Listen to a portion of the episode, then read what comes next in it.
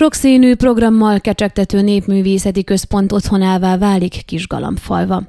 Egy több mint 150 éves ház és a hozzátartozó csűr felújítását tűzte ki céljának a Hagyaték Alapítvány. Szabó Bilibó Katilla, az alapítvány kuratóriumának egyik tagja mesélt a tervekről, a megvalósításról és a leendő programokról. Az átépítés több fázisban zajlik, először a csűr korszerűsítése a prioritás, ezt követően a kőház és az udvar is teljesen új arculatot kap. A munkálatok során fő szempont, hogy igyekeznek eredeti állapotukba visszaállítani az épületeket. A csűr egyik kőfala korábban kiomlott, ezt teljesen vissza kellett bontani és újra kellett rakni, részletezi a munkálatokat Szabó Bilibó Katilla. Mint mondta, a falakat és az alapot is meg kellett erősíteni betonnal. A csűr tulajdonképpen egy előadóteremnek fog otthont adni, egy színpadot is építenek, a nézőtér pedig a csűr mögötti domboldalban fog amfiteátrum jelleggel elhelyezkedni, fejtette ki a terveket Szabó Bilibók. A ház felújításával már más a helyzet, állította az alapítvány képviselője. A falakat teljesen vissza kell bontani a földig, ugyanis a ház alapzatát nagyon kimosta a mögötte levő domboldalról bezúduló esővíz.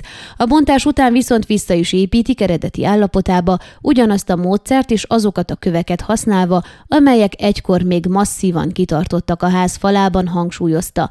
A házban három nagyobb tér lesz létesítve, eredeti beosztása szerint, viszont az épület felújításának elkezdése csak a későbbiekben fog megvalósulni. Az alapítvány céljai közé tartozik a kézművesség és a régi mesterségek felkarolása is, ezeknek szeretnének többek között teret biztosítani a helyszínen. A csűr és a tájház több műhely programnak is otthont adhat, az érdeklődők sok más mellett szövő és fonótanfolyamokra jelentkezhetnek. A csűr előtti udvaron továbbá egy szint is készülnek felépíteni, ami a Kovács tanfolyamoknak fog otthont adni. A csűr mögötti részen még tervben van több kisebb fillagória elhelyezése, ugyanis mikor nem lesznek rendezvények, az alapítvány tagjai azt szeretnék, hogy a terület egyfajta parkként is funkcionálhasson, ahová a fiatalok kedvük szerint összegyűlhetnek.